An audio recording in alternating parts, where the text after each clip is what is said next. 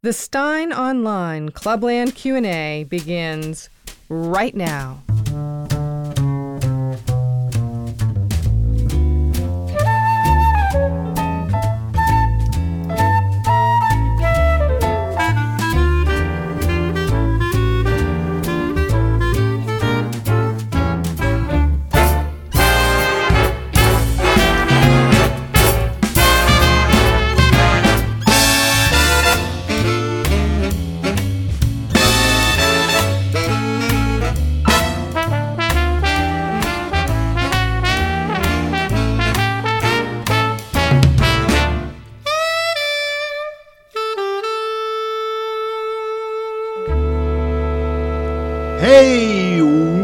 Welcome along to you. It is five p.m. North American Eastern Time. That's uh, six p.m. in the beautiful Canadian Maritimes, half past six in Newfoundland and beyond the Americas, ten p.m. in London, eleven p.m. in uh, Copenhagen, where they've uh, dispensed with vaccines entirely, midnight in Kiev and Moscow, in the same time zone now, but not yet the same country. Half past one in Tehran for all you Newfoundlanders who moved to Iran for the half-hour time zone. two forty-five a.m. in Kathmandu for all you Iranians who moved to Nepal to check out the quarter-hour time zone. Uh, we had a little bit of uh, interaction on the subject of Nepal on Thursday's Mark Steyn Show. five a.m. in Singapore, Honkers and Perth. seven a.m. in Sydney and Melbourne. And a far more convivial hour for the kippers and kedgeree for our listeners across the Pacific. On this day, actually I think it's uh, tomorrow. Tomorrow is the eightieth anniversary of the June day in nineteen forty-two when the United States agreed to send Lend-Lease aid to the Soviet Union. Uh, those were the days. Did every was everyone putting the old uh, hammer and sickle as their Twitter avatars back then? And there was uh, Joe Stalin Zoom calling it in to parliaments all over the world. Eighty years ago, the U S agreed to send Lend-Lease aid to the Soviet Union. Uh, okay, let's get straight to uh, the nineteen forties called Wanting Their Foreign Policy Back. Uh, let's get straight to your questions. We have a brand new member. His name is Kelton. And that's a sufficiently distinctive name that I think he might be the only Kelton in our club. So uh, congratulations on that. We have, like, occasionally I think we have quite rare names, and then it turns out we have multiple ones, like Gareth, very Welsh name. Uh, but we do have more than one Gareth. Kelton says hello from a new member of uh, the club. And by the way, this is how it works. Uh, anybody is free to listen to the show. If you want to ask a question, you do have to be a member of the Mark Steyn Club. And if, uh, as uh, Kelton did, you you join uh, and you're brand new, we like to shunt your questions up to the front. So this is Kelton's first question, his debut on our Clubland Q and A. Uh, Kelton says, hello from a new member. Why are there people commenting on the Supreme Court and the issue of abortion as if the current circumstances will make a difference? In twenty fifteen, it was discovered in the United States that babies were being cut apart and sold after being aborted. That's that's very true, Kelton. The United States is the only country in the free world in which there is a a, a very lucrative market in baby parts. Parent, Planned Parenthood making a big bunch of cash off, off of that. Um, that was further indication, says Kelton, that abortion was here to stay, and this was confirmed when elected Republicans feared blocking federal funding to Planned Parenthood would cause a federal government shutdown. That issue was lost then, if it wasn't already. What does it matter if the Supreme Court rules it as a states' rights issue? Sure, a red state could ban abortion as a result, but states like California or New York will double down on abortion. Besides that, what if in ten years... the Supreme Court reinstates Roe versus Wade? We will be back at this same point where we're talking about the Supreme Court, which shouldn't have this type of role in the process, and not about babies that are being killed. The issue has been lost. Um, that's, uh, that's Kelton's debut question. And it's an important one because uh, America is the abortion mill of the world. It's the abortion mill of the world, though, because um, I agree with you, Kelton, that the Supreme Court shouldn't have this type of role in the... Pre- I'm not a believer, as I, my line to Tucker Carlson a couple of years back, a judge's republic is no republic at all. It's a perversion of a republic. It's either a, a country is either a republic or it's not. But if all the important decisions are made by nine judges, which in effect means five judges, which in effect means one judge, the designated swinger, uh, which role John Roberts uh, is currently playing with some enthusiasm, uh, a judge's republic isn't a republic at all. It's complete, you know, it's rubbish to even entertain the thought. And these constitutional uh, fetishists, you know their names, ought to actually address that, because it's the biggest failing of the republic is that the uh, appointment of a judge, a judge, has become uh, the most significant event in the history in in uh, in in in, politi- in political events. So I'm with you on that. It shouldn't be done like that. People. Uh, if you don't have a Supreme Court as supreme as this one, you have to be more honest about these things. You have to be uh, honest in the, instead of trying to divine a, a a an eighteenth century provision for gay marriage. You have to say, okay, yeah, I know this thing's never existed throughout human history, but we've changed our minds, okay? And that's fundamentally more honest. So I would rather this were left to parliaments. Uh, and referenda and other sorts of things. So for that very reason, Kelton, because of your point about the Supreme Court not having this type of power, the fact that it then goes back to fifty different states, which whatever one feels about them, are closer to their populations than, you know, one swinger judge ruling for over three hundred million people. That in itself is an improvement. Now, I take your point that there's still going to be abortion. And if you're an anti-abortion absolutist, you don't, you think all abortion is evil, you think life begins at conception, then the fact that California and New York are still going to be abortions a go-go is obviously a total affront. It's completely disgusting. Planned Parenthood will still be able to make the big bucks, and they'll still be able to be shipping baby parts hither and yon. But again, but again, I say to you, it's it's. Uh, Better as a as a matter of law, it's better that these things are done honestly. Secondly, the very uh, the very fact of the baby killing, which is what American abortion is, and again, I accept that, you know, um, if you believe life begins at conception, all abortion is disgusting. But it requires, I think, a particular level of desensitization. Uh, to be able to yank a viable baby at the end of the third term out of the vaginal canal, uh, just keeping sufficient of the live baby in the canal to be able to plunge your scissors into Junior's skull and collapse the skull before the last bit of the skull emerges from Uh, the vaginal canal, which is what a lot of American abortion is.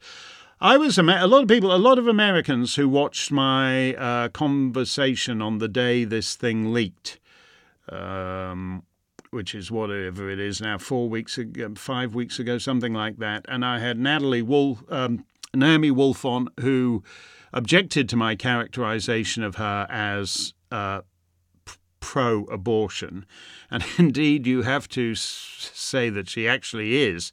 I mean, you know, she's undergoing a full-scale transition here, and that may well be the last to go, but she's basically, she, from, from being a hardcore liberal Democrat, Uh, she's now a kind of, uh, you know, squishy rhino Republican on uh, a lot of this stuff. But uh, now Ann McElhinney followed Naomi, and, and then, uh, you know, uh, Naomi had been talking about what abortion is in most of the rest of the Western world, where it's something you get within the first uh, trimester, within the first thirteen weeks. You know, these Scandinavian noir series, these detective series that Americans like to watch, and they're always surprised when there comes a case where Uh, there's an abortion thing on it, uh, and uh, a young lady discovers she's pregnant. She thinks, oh, never mind, I'll go and abort it. And she goes to the hospital and she's told, no, oh, sorry, and you're more than thirteen weeks pregnant, so you can't abort it. You can in certain circumstances, but you got to get two doctors to sign off on it. Then we had Ann McElhinney, who came on, and uh, who was talking about Gosnell. And the fact that Gosnell was doing freelance what Planned Parenthood does on an industrial scale, including keeping the baby parts and selling them, and uh, and and then this business of yanking fifteen sixteenths of a live, I don't even know, I don't even know. Uh, you know, it's all very, uh, it's all very antiseptic uh, when you abort a baby in the first trimester. It's easy to persuade yourself of the Democrat myths about abortion, because it's uh, the, the, there's nothing very much to extinguish in there. And so you can tell yourself that this isn't a human life, or it, it, at, at the very least that it's not a human, a recognizable human, which is how we Uh, distinguish. It's a shallow way to look at it, but it, one can understand that, you know, the, a lot of low-grade people who work in these abortion clinics, and, you know, it's kind of odd that you become a doctor in order to kill things, but that's what some of these people have done. Um, but it's difficult. It's different when you actually, you know, you've got fifteen sixteenths of a live, gurgling baby coming out, and then you've got to plunge the scissors in and uh, or, or do what, either into the skull or do what Gosnell preferred to do. He was very good at it because he killed a lot of babies. So he's a good baby killer. He's very efficient at it. And he used the scissors to snap the spine. Now, Ann McElhinney and I talked about this. And what was interesting to me is that, that this was for a U K audience primarily. People were absolutely astonished. They had no idea about this. They assumed that the abortion regime in the United States was like the abortion regime in Western Europe. And this idea that people, that this idea that thanks to the Supreme Court's intervention into the matter, uh, uh, there's a sort of one-size-fits-all abortion regime that goes up to the very end of the third trimester, and in fact, as a practical matter, into the fourth trimester, really, isn't it? Because when, when the baby's delivered and then killed, uh, that's that's not that's that's the fourth trimester, I think, as a practical matter. So. Uh, so the Supreme Court has made, by its intervention and by, uh, you know, constitutionalized, which is the complete crapola of the American system, if you don't mind me saying so, Mark Levin, uh, this idea that you have a constitutional court uh, that it, that is not ruling on constitutional principles, but is uh, basically Uh, function, just functioning as a super elite legislature beyond the reach of the people. This is what's wrong with it. It's nothing the founders would have wanted.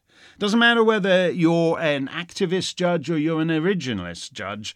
Uh, the founders wouldn't have been interested in any judges uh, uh, basically engaging in the uh, having the role they now have. So it's made it worse. It's made it this one size fits all. And uh, and it's and in a sense it's led to the polarization of the debate. The debate, Kelton. Uh, what will happen? For a start, what will happen if this d- d- apparent preview of their decision were to be correct? Is that we will be more honest about it. There will be states that are pro-abortion. There will be states that are anti-abortion, uh, and there will be young women who, as, as I know, I.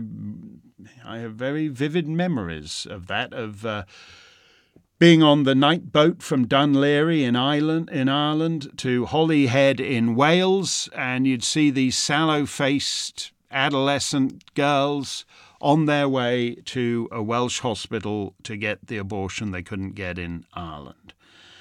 And um, uh, and and uh, I think it's I think it will be good that there will be some jurisdictions, not many, in which it will be illegal to get an abortion, and there will be those where uh, you can uh, you will have to go to if that's you know. You will have to. You might have to go to California or New York to get an abortion, and certainly to those kinds of states to get a late-term abortion. So you'll have to vote with your fetus, so to speak, if it's that important to you. But the Supreme Court judgment, the constitutionalization of this issue, has meant that uh, this isn't where the American people are. And you can regret, as Kelton does, where the American people are, that they're sort of kind of, oh, well, if we got to have abortion, it should be, you know, within the first trimester, all a bit on the uh, on the quiet, and uh, nothing that looks too much like a baby. And uh, I'm I'm a bit iffy when it gets to whether, you know, it's rape or incest or blah blah blah blah. But you're never going to get you're never going to get to ending the wholesale slaughter of American babies in one fell swoop. You're going to have to do it incrementally, as great evils are often abolished incrementally. Um, sla- uh, slavery, for example, in the British Empire. First, the trading of slaves was abolished, so you it, it ceased to be a business, and then the owning of pre-existing slaves was uh, uh, uh, uh, uh, uh, followed on that. You know, there's multiple there's multiple uh, stages to these things, and um, and and so. Why we're talking about it now, I'll, I'll, I'll add this thing to it too. Why we're talking about it now is because the the politics of it is so nuts uh, that there are people who are threatening to kill these guys on the Supreme Court. You know, so Brett Kavanaugh is uh, has had some guy, and doesn't mean doesn't make most Americans will not even be aware of it, because the big news story to them this week is the January sixth committee. Uh, investigating uh, people who wandered around the Capitol ineffectually. They didn't kill anyone. They're not like this guy outside Kavanaugh's house. So that's the, the, there's two issues here. One is the fact that you're now full-blown ba- banana republic, and that you, you've got intimidation of judges. This is what happens. You know, the drug cartels do this every time, you know, the Mexican judicial system throws up a judge minded to be a little too independent on the nature of the criminal activity in his district. Uh, so uh, then the uh, the gangs go, uh, the drug the drug cartels go and have a quiet word with him, and if he does, he's not unresponsive to the quiet word, uh, then they kill him. They'll detect you, and uh, that will be the ultimate lesson for any judge uh, minded to be so independent. And we're you know we're getting close to that stage now here in the United States, thanks to thugs like uh, Chuck Schumer. You know, it's incredible. Trump is supposed to have incited the January January sixth insurrection. Chuck Schumer actually did incite the uh, attempted murder of a uh, member of the Supreme Court. Uh, but he's gotten away with it. Uh, and would that be because he has a D after his name? I think it would be. Anyway, Kelton, uh, that's, you know, th- this is, you're not going to get, you're not going to get what uh, pro-life people would like. The whole thing gone.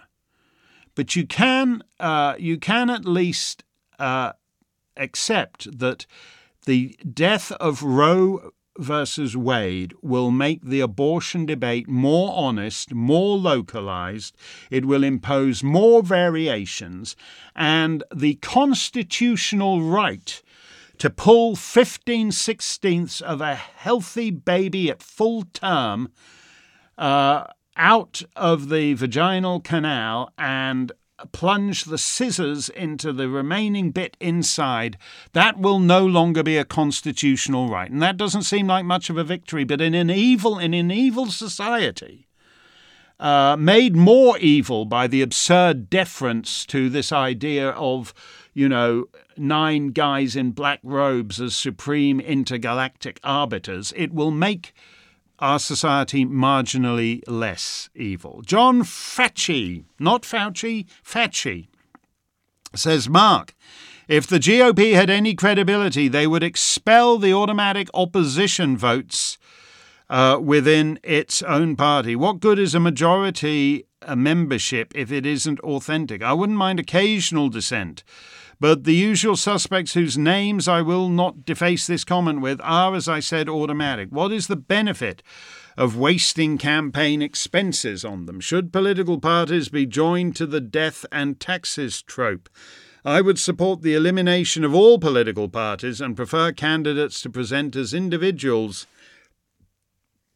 and to run on their own integrity. What say you? Well, you would have had a lot of support for that two hundred and two hundred fifty years ago, but it doesn't really, it's not really going to work like that now.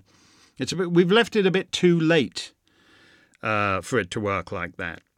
And um, what you the the, prob, the problem here, well, the problem here is the two is it's not the same in either party. Um, because, you know, in the on the Democrat side, you basically got one senator who's awkward for the leadership. On on the Republican side, there is a whole reach across the aisle wing. You know who they are, uh, Lisa Murkowski and Susan Collins and Mitt Romney and, and all the rest of it. You see two of them uh, on this stupid January sixth committee, Liz Cheney and uh, and the crying guy Kinzinger. And any party ought to be a broad church, really, because that's just the way it's going to be. You're going to have, because people have different different interests. Some people are, you know, just social, uh, social conservatives, we've just talked about.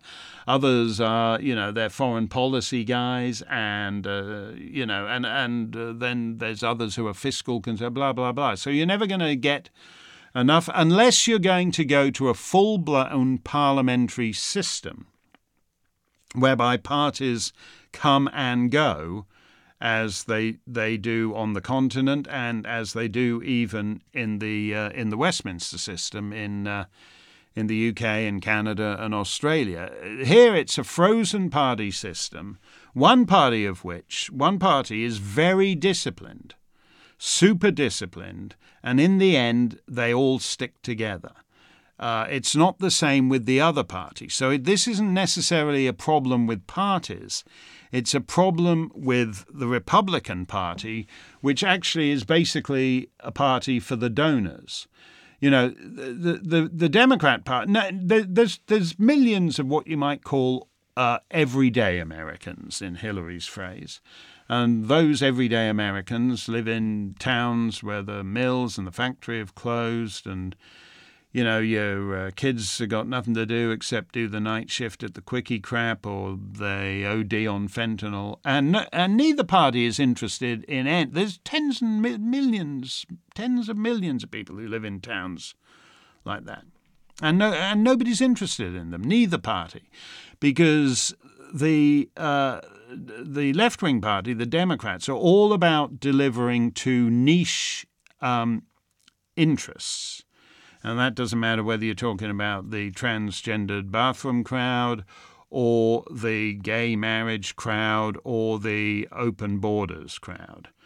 Uh, and the left generally delivers for them. The problem with the right-wing party, so-called, the Republican Party, is it too isn't interested in all those tens of millions of people out there.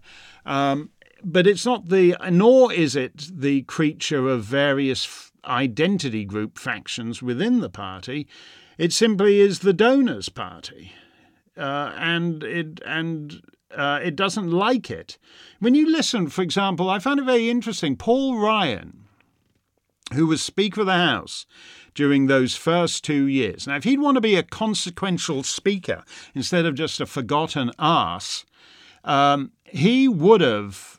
Uh, he w- he would have gone hell for leather on the agenda that got Trump and him elected, and you would have had a crackerjack two years uh, with a Republican mo- majority, uh, Republicans in control of the House, the Senate, the White House. You would have had a crackerjack two years because he never believed any of it, because in effect he lied when he said in those first days after the Trump election that he was on board with the Trump agenda. He lied, basically.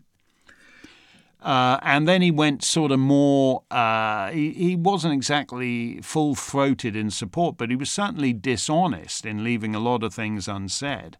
And now I see he's fully supportive of Liz Cheney in this persecution of Trump supporters because he wants a, he wants he wants the donor party back. And that's the problem there. The problem is not with the with political parties per se. They come and go. They come and go. They go in weird ways. You know, on G B News, we've been talking about the rise of Sinn Féin, for example, the uh, political wing of the I R A, uh, north of the border and south of the border. It's interesting to me that actually, although they're Sinn Féin and they campaign as one, but they're subtly differently targeted south of the border from what they are north of the border. Parties, in a healthy system, parties come and go. In a frozen system, you have the same two parties for one hundred fifty years. And what's bad about it is that one party delivers for its base and the other doesn't. Uh, Robert Morell, or Morrell, says, "Hi, Mark. Most people understand surrendering control of our border to international crime syndicates in terms of crime and law, right and wrong, which tends to reinforce the already entrenched attitudes, separating the political right from left. But I wonder how many on the left support open borders because they fail to comprehend the numbers and the scale of environmental change those numbers imply. For example, if we accept that we have added some thirty or more millions of illegal immigrants to the country in recent years, a low estimate by many accounts, then we will need to build housing, roads, power plants, et cetera, to accommodate them. My Liberal colleagues at work would emphatically nod their heads at this point and say, yes, and what's wrong with that? But I explained to one colleague recently that thirty million is the equivalent of the populations of the top ten most populous cities in the U S A. In other words, from New York, Los Angeles, Chicago, Houston, right down to Dallas. He shook his head in disbelief. Perhaps we need to change the way we argue this point. It's as much an environmental problem as anything else. Invite our Liberal neighbours to take a ride through their favourite stretch of countryside and then invite them to imagine it all bulldozed to make way for an entire U S metropolis, say Chicago, plunked down on top of it. Because that is surely what is happening now, whether they realise it or not. I wonder how many might rethink their position. What do you think? Might we make more progress that way? Oh, and by the way, maybe that is the reason Bill Gates is buying up so much farmland. We're on our way to doubling our population by immigration alone. That implies a lot of real estate development."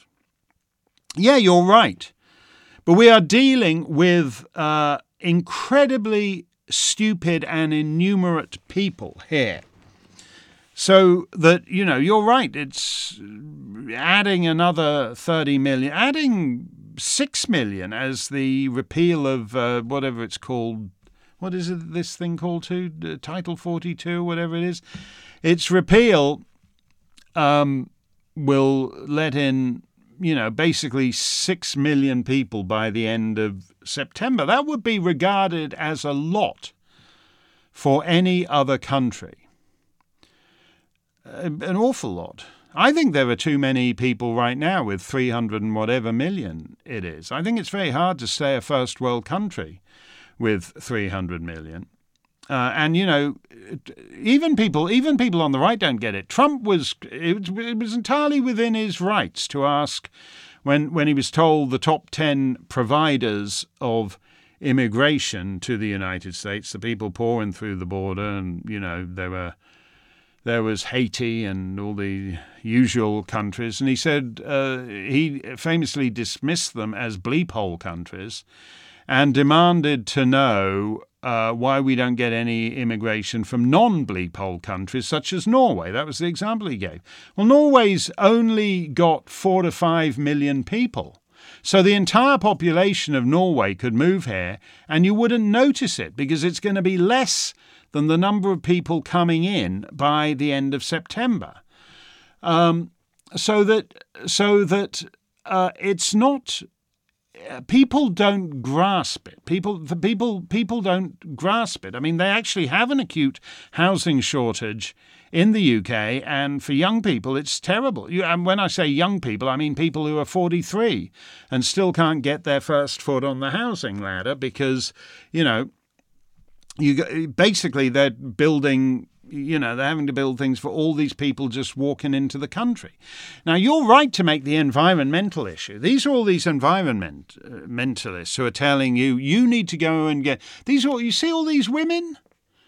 The crazy left-wing women who are doing these... Oh, I'm having my tubes tied because it's totally irresponsible to bring a baby into this world and uh, to have that baby, never mind two or three babies, I'd be destroying the planet. So I'm having my tubes tied for Gaia.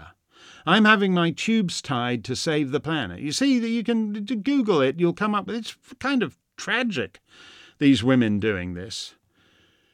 And they point out, the, the ones who aren't quite as moronic as the run-of-the-mill environmentalists will point out that a person living in a first-world country, such as, say, in, uh, in, in some uh, fancy part of the United States, Phoenix, Arizona or whatever, has a carbon footprint that's uh, thirty times higher than some baby in Somalia. So that's why the first worlders, that's, they say, why first worlders have to tie their tubes, and it's not a problem for all these Somalis and Afghan women having seven, eight, nine kids apiece, because they don't have the carbon footprint Uh, of somebody living in a Western society. Oh, okay, okay, okay, that's good, good. Congratulations on tying your tube. Just a, just a question, though. Uh, why then do you believe in open borders? Okay, I get it. I get the logic. We need fewer people living a first world lifestyle. So why are you so keen to move millions of Somalis and Afghans from uh, from from their own countries uh, to the United States so they can have an American-sized carbon footprint? How does that Uh, help reduce the rise of the oceans? Wouldn't the best thing, if, if the problem is Americans living an American-sized lifestyle, isn't the thing to do to t- tie your tubes, as you're very kindly doing, but also tie the chain around the door to America at the Rio Grande and say, sorry, we'd rather you lived in your bleep hole countries and had a much smaller carbon footprint? But nobody, the, the privilege of being on the left is you never have to examine. You know, Marx used to go on about the internal contradictions of capitalism. They have nothing on the internal contradictions on leftism. Um, you know, we, you talk about the environment. So many beautiful parts of America are uglified because you have these huge, even just driving on some two-lane blacktop, driving in the middle of nowhere, and they've still got these, like, huge shoulders half the time on the roads. It's ugly. That would be like a four-lane highway in Spain or Italy or France or, or whatever. But here you don't build four-way highways. You just build a little bit of two-lane rural blacktop and then put these huge, wide uh, shoulders on the side of them. Uh, and it's ugly as hell, and it's environmentally devastating, and they're completely unnecessary. I mean, I, I assume they're there so, you, you know, if a car breaks down, it can pull over onto the shoulder. Yeah, how many times do you actually see that on the two-lane blacktop? But the environmentalists don't don't look at it that way. They're quite happy, you know, uh, when it comes... They, they drive through and they don't see that. They don't see it. And it, and and the the big government that, because the highway departments here are all super over regulatory and all the rest of it, and so putting in these these great ugly shoulders all the way, um, the the left doesn't see it. The left, and if you ask them about that, they you know they'd say, oh, it's safety, isn't it? It's safety, isn't it?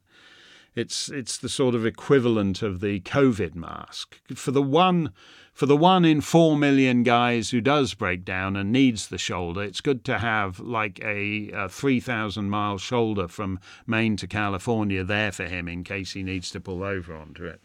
You know, people don't, people, the internal, the point about Marx is the internal contradictions. He thought capitalism had its internal contradictions, but they're self-correcting. The problem with the left's internal contradictions is they're not self-correcting. Drew Webber says, hello, Mark. Boris Johnson survived. I wouldn't say that. That's not uh, Nigel uh, Farage's view.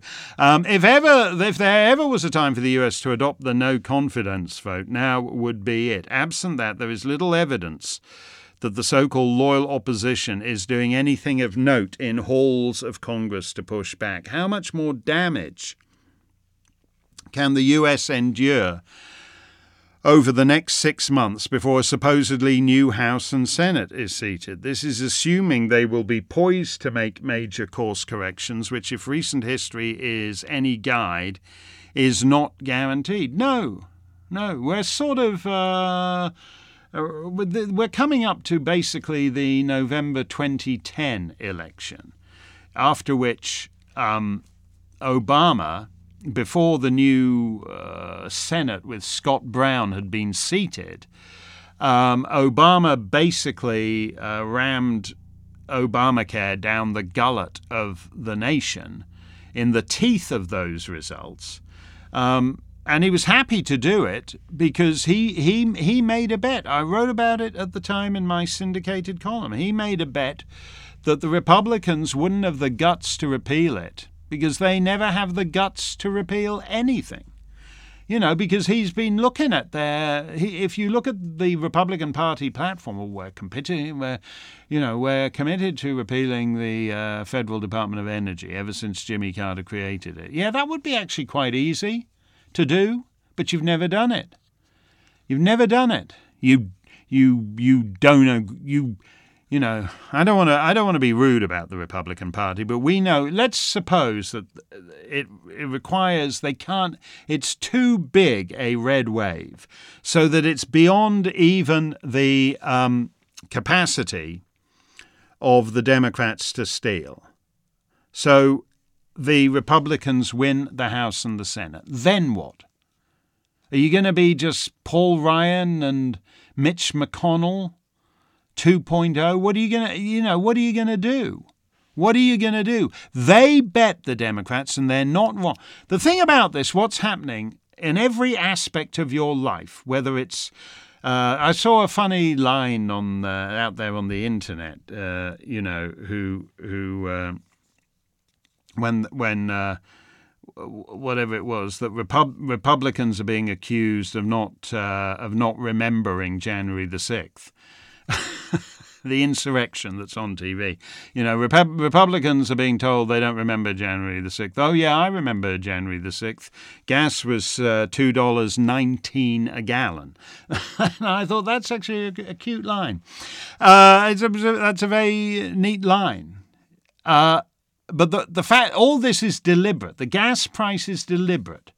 The baby formula shortage is deliberate. The unsettling of daily, you know, things happen far away. And you're not always in Afghanistan, Ukraine. It's hard to be interested. The, the story is full of foreigners with unpronounceable names. Who can keep track of it all? But gas going up every day. You pass the pumps on the way to work. Baby for formula. You got to get to the uh, supermarket. You got to get to Price Chopper at five in the morning to get the last bit of baby formula. These are all things that are done to affect you, to done to to unsettle you, to get you used to a permanent emergency in which government has extraordinary powers. There's nothing. They put a boob uh, at the top of this regime. So you think, well, this must be because this guy's totally incompetent. I mean, uh, look at him on the T V. Yeah, he's he's the he's the front boob. He's the boob at the front of the operation to make you think this is incompetence, rather than the fact that they're doing this to screw you over deliberately. There wouldn't be a Uh, uh, uh, any problems with uh, gas. There wouldn't be any, any need for Russian gas if the Keystone Pipeline was finished now. It, it had been fifty percent completed at the time Biden shut it down. Uh, had he not shut it down, uh, it would. It uh, there's a good possibility it would have been completed by now, and there would be, you know, the world would be a very different place. It's all it's all deliberate. It's all deliberate. It's all deliberate. And what are the Republicans? I mean, you say this. I would like it if there was a no confidence vote, but the, the it's not a parliamentary system. So I would like it if there were an Australian system, so that when when was this idiot inaugurated? January the twentieth. So by about February the fourth, under the Australian system, they'd have all got together in a room. They'd have removed him. He'd have been calling an Uber because he would have lost his driver. Never mind the stupid one hundred twelve car motorcade that Uh, the president now commands, and uh, and the new guy would have been being uh, sworn in and taking his oath of allegiance uh, over at the Governor-General's house. Um, but there's no the the American the American system isn't like that. So this guy is there for a fixed, and he's the boob. He's the boob who is fronting a non-boob operation. This stuff is twenty is the twenty-four seven dismantling of all the assumptions about American prosperity. They're teaching you. They'll blame it on climate change. They're blaming it on Putin at the moment. Year or two down the line, they'll be blaming it on climate change. Yeah, we can't get baby formula because of uh, rising sea levels in the you know, in the uh, South Pacific island that grows all the baby formula. So, you know, that's why we really need... They want to get... They don't want... COVID. People are over COVID. People are bored with COVID. People don't care about the next variant, blah, blah, blah, blah, blah. But we're not going back to normal. Not now, not ever. Michelle Dulac says, "Dear Mark, I'm curious about the attempted assassination of Justice Kavanaugh. Lots of questions, really, but this one hasn't been asked much. Where and when and how did this guy procure his arsenal? I am assuming that he didn't bring it on the flight. Lord knows you can slip practically anything past the T S A, but you can't actually and uh, can't actually count on it. So he bought the gun, the extra magazines, the ammo, the tactical knife, the body armor, the boots designed to obscure footprints, et cetera, once he was on the ground. Uh, but I S T R that none of these things are legal to sell in D C either. So what is it? An accomplice with access to arms in a less finicky place than D C, or what?"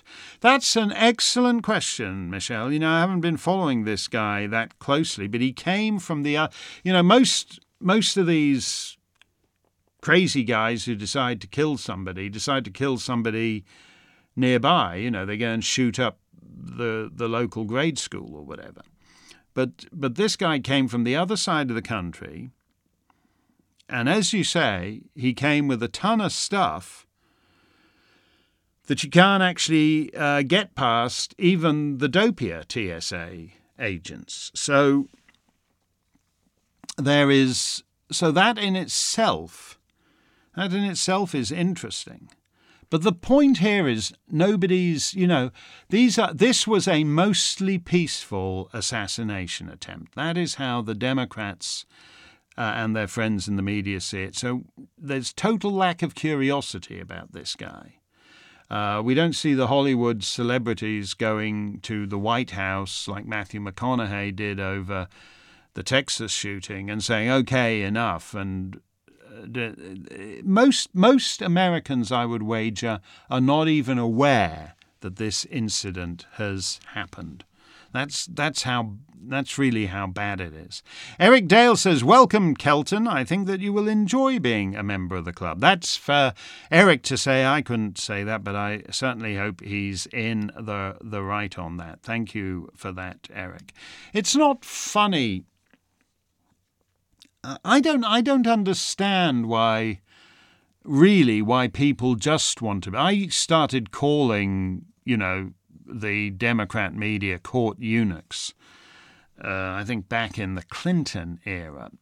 And and people would jib at that because, you know, you, you I remember being with David Frum just at the start of the impeachment trial. We were having tea somewhere in the just on the edge of the Capitol with uh, a lefty guy, who a fa- rather famous uh, lefty guy who said, uh, why, well, why are you, you know, why, we said, well, why are you sticking with Bill Clinton? Because it was interesting to me that the only two lefties who were revolted um, uh, by him uh, both happened to be um, uh, both happened to be British journalists uh, working in uh, in America, and and. Uh, Uh, the guy said, well, in the end, he's, you know, Clinton's our guy and we're going to stick with him. But there was, they weren't as fully in, they they weren't as fully invested in it. You know, they still had to, uh, as as uh, the N B C gal uh, said to Juanita Broderick, they did a big interview with her, which had it been played uh, on N B C during the impeachment trial would have finished Clinton. Juanita Broderick uh, gave this interview and talked about being raped by Bill Clinton. And Lisa, whatever her name was at N B C News, Juanita eventually got sick of waiting for it to appear and called her up at N B C News and said, when's this thing going out? And Lisa, what's her name, said to her, well, the good news is you're credible. The bad news is you're very credible. In other words, they were making a political decision not to air it. Now, since then, we don't. They don't even agonize over things like that. They don't. They don't agonize over what they agonized about in the nineteen nineties. We understand. They just. They just basically don't. They don't cover the stories. They. Whoever was it, Jim Treacher, who said. Uh, or no, I think it was Iowa Hawk who, who said it's all about covering stories with a pillow and smothering them till they're dead. So that, uh, so that with, you know, you might hear something about this Justice Kavanaugh assassination thing two years down the road when it doesn't matter, just like you do with Hunter Biden's, Hunter Biden's thing. Uh, but, but, but, but, but it's they they actually are court eunuchs now. I don't I wouldn't even want to I wouldn't want to work for those organizations. There's no self-respect is it in it, is there? You know, every little itsy it's like uh, it's like all those Sarah Palin was really back in two thousand eight was an early example of this. They suddenly all get uh, they're suddenly all interested in, you know, what she was doing at high school in Alaska a gazillion years ago. In a way, they're not interested in any aspects of uh, Barack Obama's mysterious thing. Mike Towler, mysterious uh, uh, resume. Mike Towler writes, as at least some people are aware, the media is now divided into two groups. Actually, the media is divided into two groups. The, those who say the media is divided and us old Squaresville cats who still say the media are divided. But be that as it may, Mike continues, the first group, consisting of the B B C and essentially all regular newspapers and T V stations, produces a sort of state-sponsored propaganda along the lines of the Soviet Pravda, Pravda the Soviet Pravda, that's actually a very, ladies, that's a very bad story. You don't want to go there. Uh, along the lines of the Soviet Pravda, which has only a tenuous relationship with the actual truth.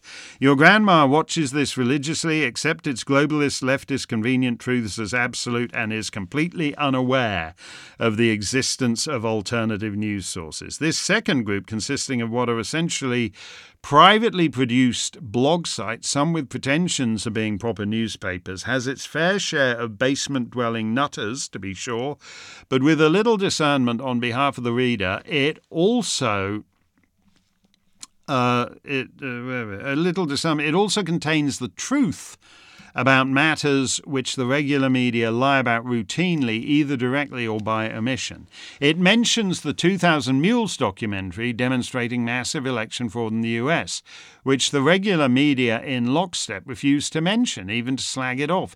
It mentions the millions of vaccine injuries that the regular media pretends don't exist, when twenty years ago they would have had hysterics over the occurrence of a couple of dozen. My question is, how is this system being maintained essentially uniformly across all news media without a single one of them cracking? What is to stop a daring journalist on a reputable publication like The Spectator from writing a piece on two thousand Mules, even a sarcastic one? Are the editors really all on the payroll of globalist oligarchs with access to the money printing system or the vaccine profits? Do compromising photographs exist of them shagging young girls on Jeffrey Epstein's island? Has the government discreetly made all mention of such topics against the law? How the hell is this happening? I freely admit I don't understand, do you? Do you? I don't. I freely admit I don't understand, do you? so, sorry, sorry, uh, Mike. I, uh, I need to. Uh, I need. I need the George Bush Senior stage directions put in here. Message I care and all that. I freely admit I don't understand, do you?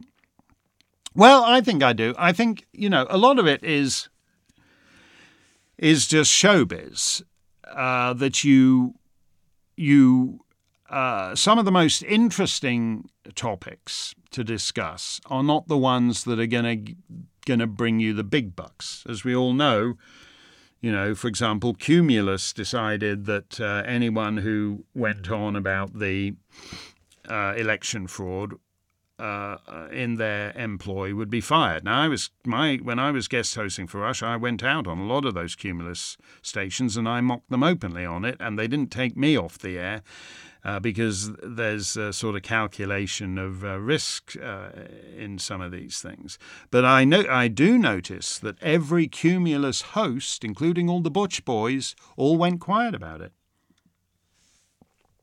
You know, these are people who Um, have all the butch music and then the easy listening opinions, the opinions that don't threaten anyone. There's uh, there's a very prominent show that is uh, an almost laughable example of that. Now, you gave the example of The Spectator. What's to stop a guy writing a piece? I used to be the film critic of The Spectator, uh, the, the successor to Graham Greene, who... Uh, was film critic, the great English novelist who was film critic of The Spectator, and people hated him because he did a vicious attack on uh, Shirley Temple. And and uh, I, I I would have written a piece on two thousand Mules. If, if you don't know what two thousand Mules is, by the way, this is Dinesh D'Souza's uh, documentary on how the election was stolen. And... Uh, I I was interested in two thousand Mules. I don't particularly get on with, as I've said before, it's no secret or anything, I don't particularly get on with Dinesh D'Souza. Um, but he's, you know, he's, uh, and that doesn't matter. I, I don't suppose it matters to him, and it doesn't matter to me. It's, uh, it's, he, he's got, he's got his way of doing things, and he's found a a uh, a form that works for him, and he does it. And he does it very well. And I'm always, I've always been pleased to interview Dinesh on, I can't off the top of my head remember whether I've ever interviewed him on Fox, but I've interviewed him numerous times on uh, Rush's show, and I've always been very pleased to have him there. So he made this film. I would have written about that film, whether I liked it or not as a film. I haven't seen it. But I would have written it uh, on it for The Spectator, and I would have expected them to publish it, and I'm pretty sure they would have published it. What I notice is that on all these things, um, when you, for example, when... I'm, it doesn't make any difference whether I'm guest hosting for Tucker on Fox or uh, I'm doing the Mark Steyn Show on G B News. It's always the same thing. I do my uh, rough script of what I'm planning to do, planning to say. And uh, you, uh, uh, it gets emailed to uh, headquarters, and the producers send it upstairs for the suits to give the once-over to generally to the highest level within the building. And there's always things that they don't, that they're not happy about. I, and I'm not even talking about ideological things here too. Sometimes there are certain guests of, who are not approved of, and they're not happy with those guests, and they want that guest removed and replaced by someone of more conventional bent. You know, I, I'll give you, um, you know, you you can guess the names I'm thinking about. Lara Logan, for example, is not on Fox at the moment. Um, Lara Logan sort of queered her pitch there, and they and she's sort of uh, uh, been been bounced from from there, so she can't. She guest hosted for Tucker, incidentally, a couple of times, um, and and so there's the, you you know that they're giving the once over to things that are potentially problematic. And at the same time, they know, with me, for example, they know that if you were told you can't talk about this, you can't have that guest on, blah, blah, blah, blah, blah, um, that they would be looking for a guest host for that evening's shows, because I don't take well to that kind of thing. Whereas, uh, you know, more compli- you know, it was interesting to me that Mark Levin was told on election day, you know, I, I'm... I, my, Mark Levin testified under oath that I was a putz, and he lost that one. His side lost, so who's the putz now? But Mark Levin, his whole persona is butch. He's a bit like Putin in that respect. He's he's metaphorically uh, riding around bare-chested. So you got to you, you got to maintain the butchness. But on election day, when Trump wanted to call into his show, Trump had seen some preliminary numbers, was discouraged by them, wanted to call in and uh, encourage people to get out and vote. And uh, Levin was told by Cumulus he couldn't have Trump on the show, and he went along with it. And all he had to do was actually have Trump on, on the telephone, Uh, and and if necessary, just say to the suits the following morning, oh, I'm terribly sorry.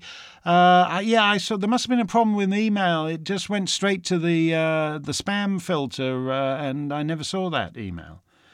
That happens all the time.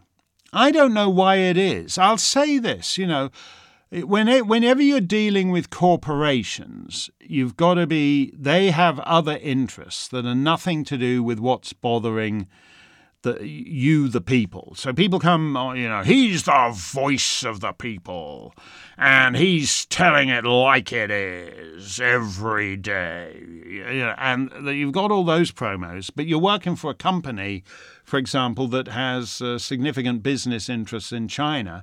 And actually those business interests in China outpace, you know, account for more than the news. So there's a lot, there's an awful lot of that going on. Then you have the thing about regulatory bodies, which exists to one degree or another in all places. So that, for example, uh, the Butch Boys at, uh, what's that, what's that station called? Talk Radio?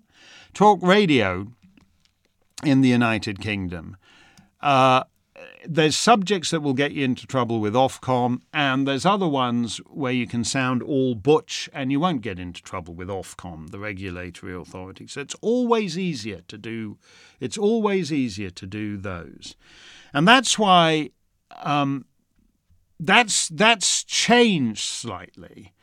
In in in a in a, now we have these companies with global interests, which is different. For for example, a lot of the news uh, companies, if you, it's simply the fact that they, you know, they're owned by by they're a subsidiary of a subsidiary of a subsidiary of a subsidiary of a major entertainment organization.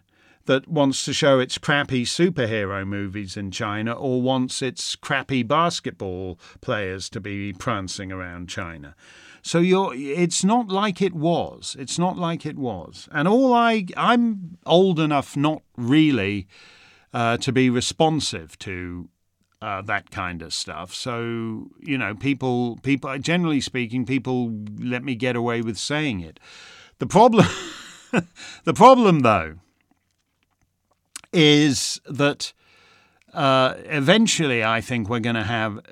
I mean, a lot of the stuff we talk about, even in like this January sixth stuff here, it okay, it serves the interests of the Democrats. But what are the, what are the so-called right-wing stations doing? You know, they're, again, they're not actually, half the time they're not talking about anything that matters, or they're talking about it in the wrong way. I saw something, I think this was on... Um, America's Newsroom. Dana Perino introduced it, and then the reporter, wherever he was, did this heartwarming thing. It's a series of Pride Month featurettes, the L G B T QWERTY guys. And this was a heartwarming story about a, a girl who had come out at five years old to her family and told them that she was, in fact, a boy.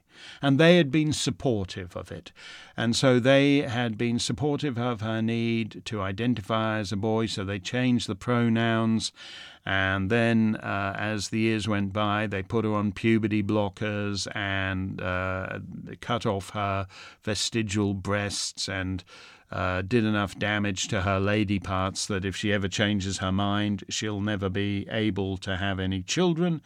Um, because even though uh, I, I'd be surprised if uh, she had the old meat and two veg, uh, but but she's living as a boy and uh, has been since she came out as at five years old, and they supported her in that. It's not in the least bit conservative to support transitioning at five years old, but Fox did it. Because it was one of these, oh, Pride Month story, we tell inspiring, heartwarming stories of people living their lives. So that's the problem. That's the problem here, is that on most of this stuff, the right accepts the left-wing framing of it. The right accepts the left-wing framing of it. I don't know what you can do about that. But all I ever say, I say it on the show a couple of times a week, I don't want to waste my time talking about... Uh, Uh, and Angela Rayner's ginger growler or Boris Johnson's party cake or on the... These are distractions. There are left-wing causes. There are left... Piers Morgan's thing. I'm very pleased to have had a rather good week trouncing Piers Morgan. I think one of the problems is, you know, going on about the woke stuff is boring because I tend to agree with Kate Smythe that this is one of those distractions. These are basically just, you know, uh, te- tedious cultural ginger growlers that are lobbed out for us all to prance after. And uh, meantime, you know, Klaus Schwab and uh, Chairman Xi and all the others can get on with their megalomaniac plans for world domination and peace because uh, Piers Morgan has got the bit between his teeth over uh, somebody who wants to put a lesbian scene into a Jane Austen dramatization. You've got to be able to talk. You've got to have the freedom to talk about the stuff that's going to make the difference. Our world is changing. Our, I mean, to put it, that's putting it politely. Our world is dying. Our world is dying. Look, look around you. Uh, everything is crapper than it was before the COVID got started. So, you know, I quit Fox. I, I, I ceased uh, accepting invitations to go on and talk about... Um, Andrew Cuomo's dog and the pregnant man emoji. I think I'm, I got nothing against Tucker or Jesse Waters, but I, I think I had it two weeks in succession. Uh, the the the pregnant man emoji and and the and Andrew Cuomo's dog. And if you think our our civilization is sliding off the bloody cliff, Why do you want to play along? I mean, I don't buy this term controlled opposition particularly. People say, oh, you're controlled opposition because I've been talking mo- mostly about AstraZeneca victims rather than Pfizer victims. Well, that's to do with the people willing to come on Uh, television and talk about it openly, and also to do with the fact that um, AstraZeneca is a much bigger player in the British market than it is in the European or the American market. So that's just a function of where the show's made and who can get to the studio. But the, but the, but people say, oh, you're just controlled opposition. You're just talking about AstraZeneca. You know, I talk about what I want to. I talk about what I want to talk about, and I know what I don't want to talk about. Oh, we're cancelling the cancel culture. Yeah, that's that. You know, these are pretty. These are pretty distractions. A lot of these things.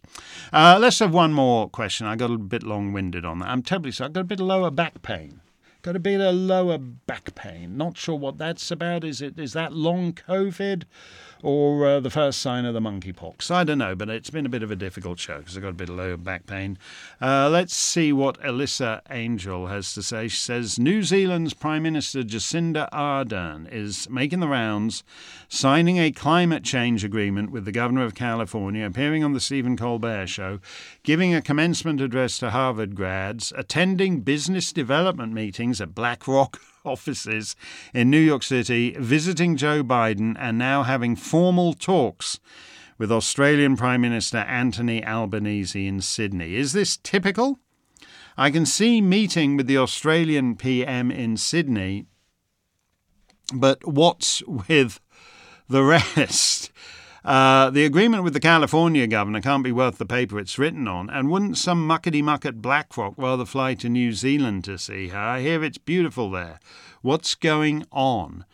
Well, because she's a star to the left in a way that uh, Sir John Key, uh, who was, uh, I don't think he was her predecessor, but one, was that right? Anyway, Sir John was in office as New Zealand P M for a long time, and uh, yeah, at uh, at uh, Nelson Mandela's uh, funeral, he and uh, Stephen Harper and Tony Abbott all got together, and they had dinner in an Italian restaurant, and that's basically because they had no media engagement, so they just went to some ratty Italian restaurant, you know, with the um, with the bottle of wine with all the melted wax down it, and uh, one of those easy to clean tablecloths. You can just wipe it down. All the rest, all very bare bones. Three regular blokes uh, having the spag bol uh, somewhere in Joburg or wherever it was, and because nobody, oddly enough, nobody was calling from the Stephen Colbert Show. Nobody wanted to, them to come on television at all. You think you never saw Sir John Key on late night telly, did you? So, uh, you know, Sir John Key was entirely unsought after by the hosts of The Late Show and The Tonight Show and all the other crap. Um, she is a pin-up to people on the left. And And the I, I don't think, you know, I don't think she did anything for Stephen Colbert's ratings. As you say, the signing signing bilateral agreements with places that aren't sovereign states, I don't even know whether he's allowed to do. I do know the New England governors meet with the Eastern Canadian premiers from time to time. Um, uh, but I don't know that they actually sign treaties. I think they issue press releases. But signing a climate change, I I, I kind of think that's that may well even be unlawful for uh, American politicians uh, to conduct privileged state-to-state relations with foreign entities. Anyway, um, you're right. Uh, but she is, you know, they're in the club. She's in the club. Sir John Key wasn't in the club. You know who's in the club. You see them all at Davos and all and all the rest of it. Thank you very much for all your questions. I'm sorry. As I said, I'm sorry. I've been a bit of lower back pain, but I'm going to try and uh, and jolly myself out of it by uh, bouncing out of uh, around the room for the next couple of uh, minutes, because, as you know, we always have a little bit of music to close. And today is the centenary of Judy Garland, who lived a short life and has been dead a long, long time. Uh, we'll have a few centennial observances over the weekend, so we might as well start now. Um, over the rainbow? Nah, too obvious. The man that got away? Uh, likewise, I think. When Judy agreed to do a weekly T V show in the early sixties, C B S uh, assumed that the theme music was going to be Over the Rainbow. But Judy said no, she wanted to use the closing theme her parents had sung in vaudeville back in the nineteen twenties, an old novelty song very redolent of the period. Oh, I, I had a guy who told me about, uh, who was a producer on the Mark Steyn Show at G B News. And uh, I can relate to Judy's dilemma because I, I was doing one of my mammy bits over Justin Trudeau in blackface. Mammy! And uh, and the guy said, uh, went upstairs and he was the senior executive or whatever the hell he was. And he said he wasn't comfortable with me using a hundred-year-old song. Doesn't appeal to the hipster demographic. They're not very keen on mammy. Um, anyway, I don't know what happened to him. I'm not sure he's working in television anymore, that guy. What was his name? Steve? Yeah, I'm not sure he's working in television anymore. Uh, and in fact, our biggest hit on the Mark Steyn Show is Debbie Reynolds singing Abba Dabba Honeymoon, which I play, uh, whatever it is, four bars of every other night. And uh, we get all the inquiries about it. And everybody, everybody loves it, Abba Dabba Dabba, uh, which we do as a Jabba Jabba Jabba song. Anyway, so I can relate to... Uh, you know, obviously I put my foot down because it's very hard to to prevent me from going, Mammy! Um, so I can relate to Judy's uh, situation when C B S wanted her to sing Over the Rainbow as the closing theme. She said, no, I'm going to do my mum and dad's old closing theme from vaudeville in the nineteen twenties. And you can imagine how thrilled the network was, but she stood firm. And I like it because it reminds me of a side of uh, Judy Garland that the post-death mythologizing has pretty much buried.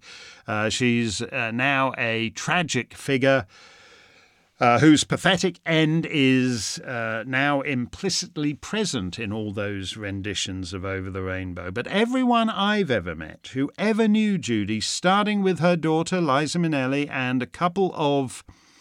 Uh, her husbands, all of them, always go on about what a laugh she was, what fun she was. She had the wittiest lines at parties. She did the best sight gags, et cetera, et cetera. So I always liked this song, even if C B S executives didn't. Some years back, I had to write something uh, about Judy for something or other, and so I dug out a few old D V Ds of that T V show. I think there's a box set out there or something. And my little girl sat next to me, and she was always delighted by this song, and especially the first line, which is a fabulous first line. So for a while, we always used to bellow it out when we'd be uh, driving around New Hampshire. It was written by Charles L. Cook and Howard C. Jeffrey.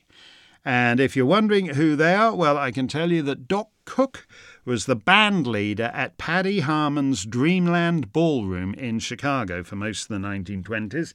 And that is one more fact than I can tell you about Howard C. Jeffrey, about whom I know nothing. Nevertheless, this is his fine lyric. Sing it, Judy. You hear that? That's a song my mother and father used to sing in vaudeville. If it's good enough for them, it's good enough for me. I will come back when the elephants roost in the trees. I will come back when the birds make love to the bees. I will come back when the sun refuses to shine. And President Coolidge is a cousin of mine. I will come back when the fish walk around on two feet and promenade up and down on Washington Street. When the snow has turned from white to blue, then maybe I will come back to you.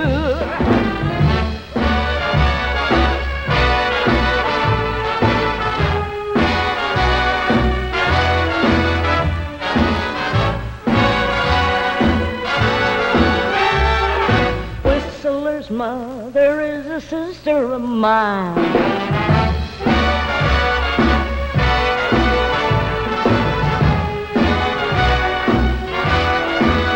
When the snow has turned from white to blue, then maybe I will come back to you. Yes, maybe I'll come back. Could be I'll be back. Maybe I'll come back.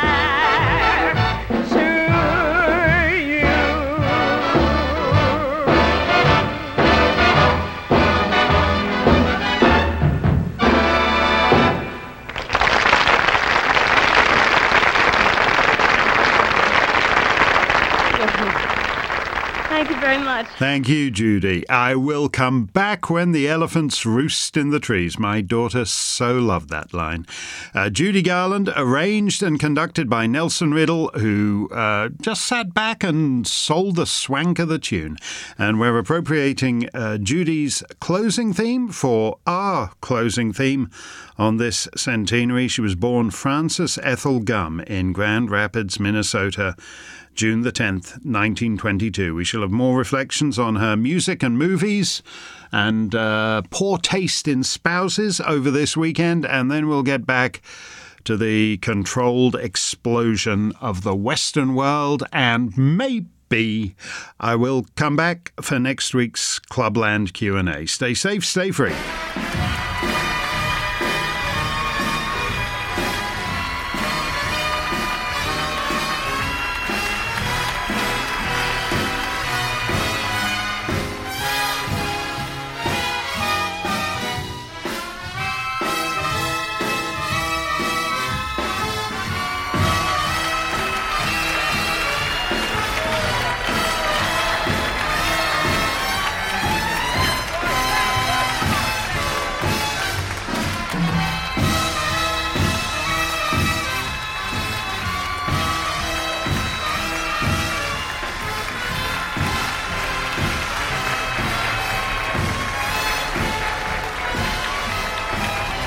Mark Steyn's Clubland Q and A is a production of Mark Steyn Enterprises and Oak Hill Media.